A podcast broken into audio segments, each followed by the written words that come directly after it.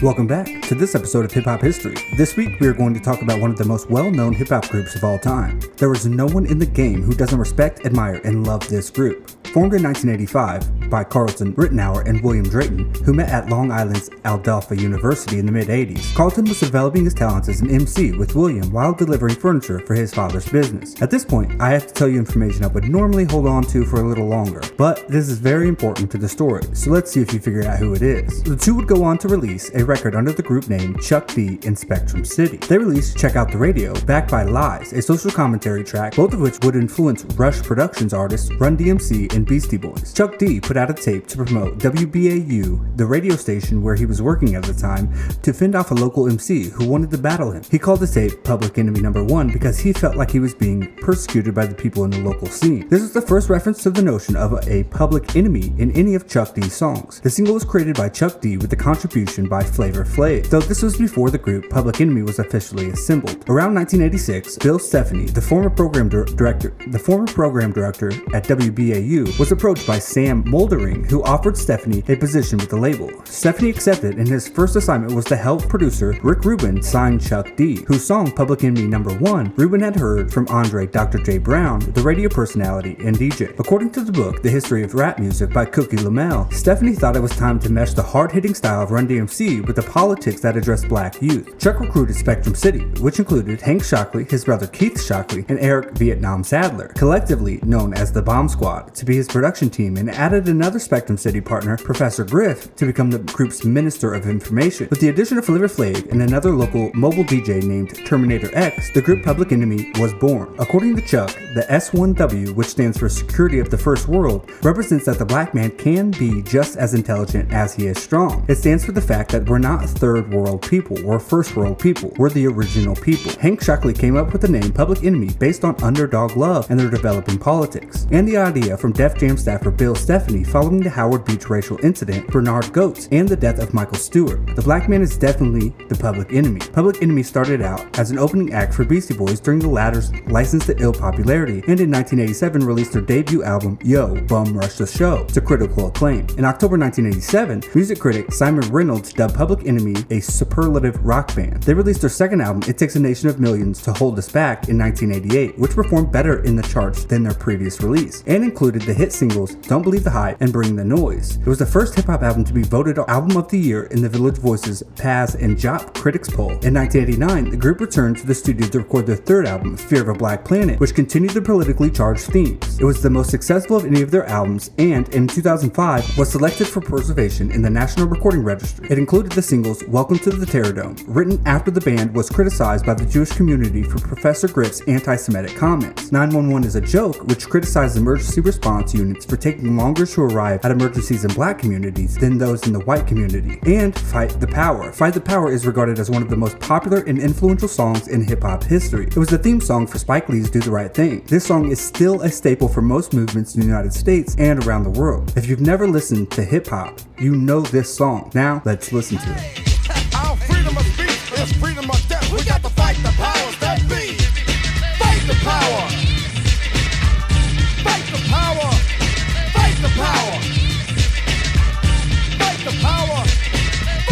The group's fourth album, Apocalypse 91, The Enemy Strikes Back, continued this trend, with songs like Can't Trust It, which addressed the history of slavery and how the black community can fight back against oppression. I Don't Want to Be Called Yo, a track that takes issue with the use of the word outside of its original derogatory context. The album also included the controversial song and video By the Time I Get to Arizona, which chronicled the black community's frustration that some US states did not recognize Martin Luther King Jr.'s birthday as a national holiday. The video featured members of Public Enemy taking out their frustration on politicians in states that did not recognize the holiday. In 1992, the group was one of the first rap acts to perform at the Reading Festival in the UK, headlining the second day of the three-day festival. After a 1994 motorcycle crash shattered his left leg and kept him in the hospital for a month, Terminator X relocated to his 15-acre farm in Vance County, North Carolina. By 1998, he was ready to retire from the group and focus full-time on raising African black ostriches on his farm. In late 1998, the group started looking for Terminator X's permanent replacement. Following several months of searching for a DJ, Professor Griff saw DJ Lord at Vastex Battle and approached him about becoming the DJ for Public Enemy.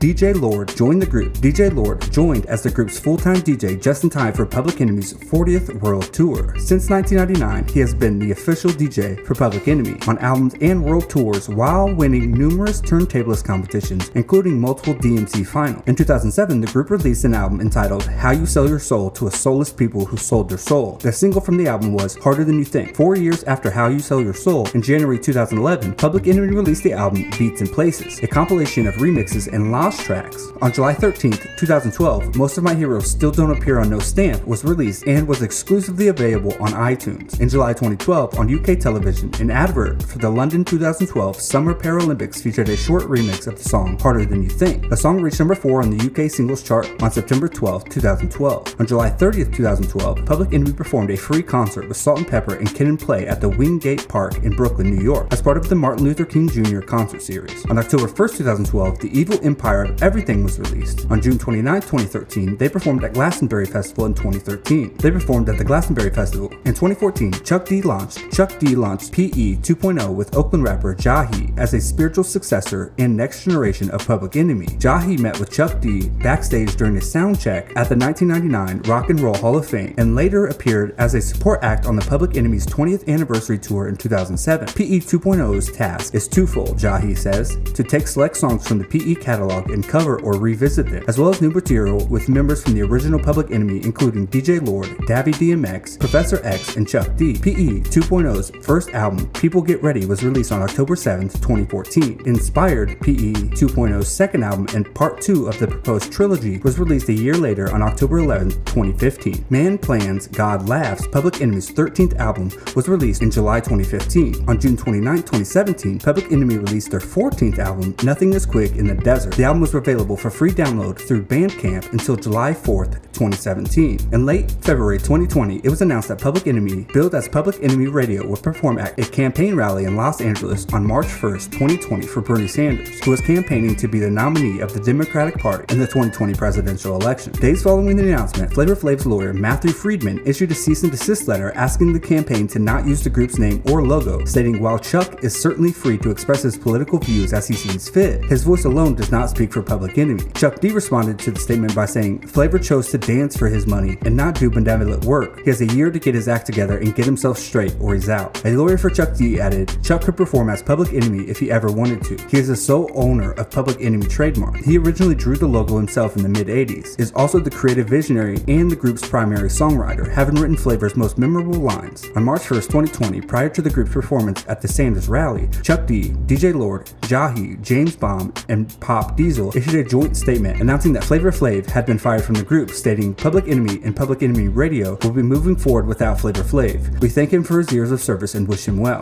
The statement also claimed Flavor Flav has been on suspension since 2016 when he was MIA from the Harry Belafonte benefit in Atlanta, Georgia. That was the last straw for the group. He had previously missed numerous live gigs from Glastonbury to Canada, album recording sessions, and photo shoots. He has always chose to party over work. On March 2, 2020, it was announced that Public Enemy Radio would be releasing an album, Loud Is Not Enough, which was due for release in April 2020. The album was to feature the lineup of Chuck D, DJ Lord, Jahi, and S1Ws, and according to a statement from the group, it will be taking it back to Hip Hop Originals DJ and Turntablist Foundation. On April 1st, 2020, it was revealed Flavor Flav's firing was a publicity stunt to gain attention and provide a commentary on disinformation, with Reuters claiming that Chuck D and Flavor Flav concocted a fake split to grab attention and highlight media bias towards reporting bad news about hip hop. In an interview with rapper Talib Kweli, Chuck D stated that the stunt was inspired by Orson Welles' 1938 radio drama, The War of the Worlds. In response, Flavor Flav tweeted, "I am not a part of your hoax, and there is more serious things in the world right now than an April Fool's joke and dropping records. The world needs better than this. You say we are leaders, so act like one." On June 19, 2020, Public Enemy with Flavor Flav released the single and music video for their anti-Donald Trump song, State of the Union, STFU. Chuck D stated, "Our collective voices keep getting louder. The rest of the planet is on our side, but it's not enough to talk about change. You have to show up and demand change. Folks gotta vote like their lives depend on it, cause it does." In 2020, the group returned to Def Jam and released their 15th studio album, What You Gonna Do When the Grid Goes Down. What You Gonna Do When the Grid Goes Down. On September 25th, 2020, Public Enemy made contributions to the hip hop world with sonic experimentation as well as political and cultural consciousness, which infused itself into a skilled and poetic rhymes. Public Enemy still hold a strong pro-black political stance. Before PE, politically motivated hip hop was defined by a few tracks by Ice-T, Grandmaster Flash and the Furious 5, Curtis Blow, and Boogie Down Productions. Other politically motivated opinions were shared by prototypical artists Gil Scott-Heron and The Last Poets. P.E. was a revolutionary hip-hop act whose entire image rested on a specific political stance. With the success of Public Enemy, many hip-hop artists began to celebrate Afrocentric themes such as Kool Moe Dee, Gangstar, X-Clan, Eric B. and Rakim, Queen Latifah, The Jungle Brothers,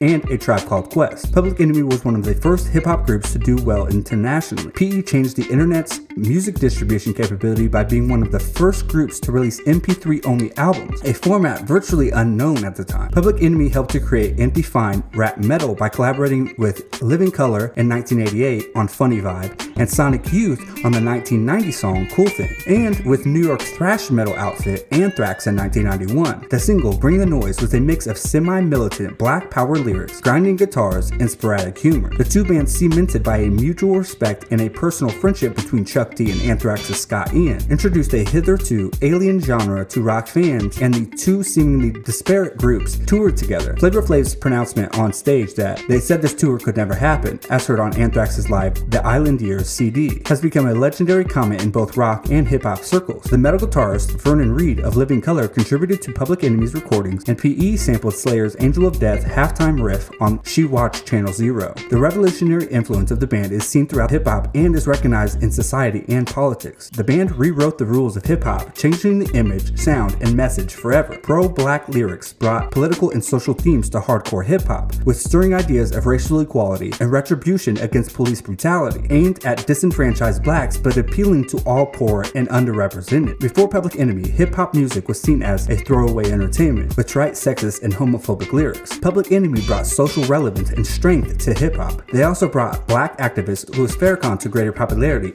and they gave impetus to the Million Man March in 1995. The influence of the band goes well beyond hip-hop in a unique way. The group was cited as an influence by artists as diverse as Nirvana, Moby, Nine Inch Nails, Bjork, Tricky, The Prodigy, Ben Harper, Underground Renaissance, Orlando Vaughn, MIA, Eamon Tobin, Rage Against the Machine, Porcupine Tree, and My Bloody Valentine, who was influenced by the Bomb Squad's production for their sound. Now let's go over the group's discography. Yo, Bum Rush The Show in 1987. It Takes a Nation of Millions to Hold Us Back in 1988. Fear of the Black Planet in 1990. Apocalypse 91. The Enemy Strikes Back in 1991. Muse, Sick and Hour, Mess, Age in 1994. There's a Poison Going Around in 1999. Revolutionary in 2002. New World Odor in 2005. How You Sell Your Soul to a Soulless People Who Sold Their Soul in 2007. Most of My Heroes Still Don't Appear on No Stamp in 2012. The Evil Empire of Everything in 2012. Man Plans, God Laughs in 2015. Nothing Is Quick in the Desert in 2017. Loud Is Not Enough in 2020